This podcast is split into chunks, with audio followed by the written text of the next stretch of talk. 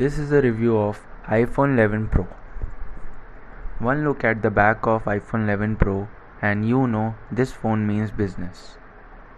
The three large camera lenses dominate the top left corner. There is a bit intimidating at first, and while the iPhone 11 has friendly colors like green, purple, and yellow, the iPhone 11 Pro sticks to conservative hues like midnight green, space gray, gold and silver. I really like the matte finish on the back and not only resists uh, fingerprints but it's less, less slippery than other glass phones. The iPhone 11 Pro has no trouble shrugging off water.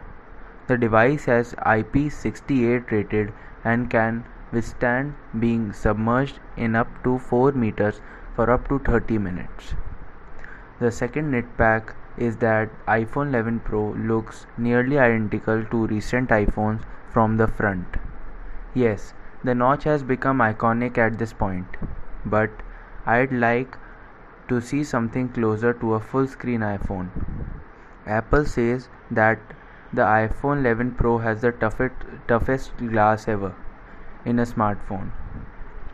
With three lenses comprising the rear camera backed by a wealth of uh, computation photography smarts, the iPhone 11 Pro's new imaging stack is phenomenally ambitious. It starts with a trio of 12 megapixel sensors, each tied to a different type of lens to offer a unique perspective on your surrounding.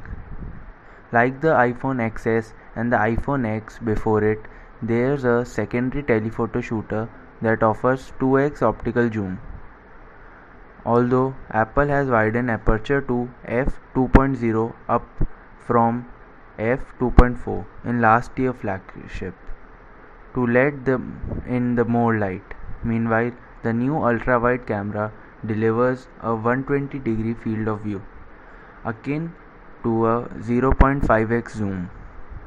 The iPhone 11 Pro's camera is so stunning in the dark that if you own one, your friends will assuredly designate you as the group's official photographer.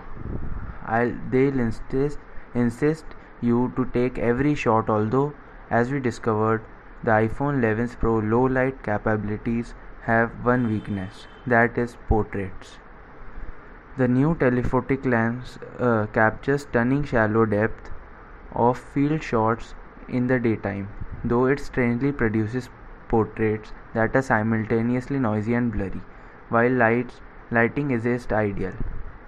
That's the review.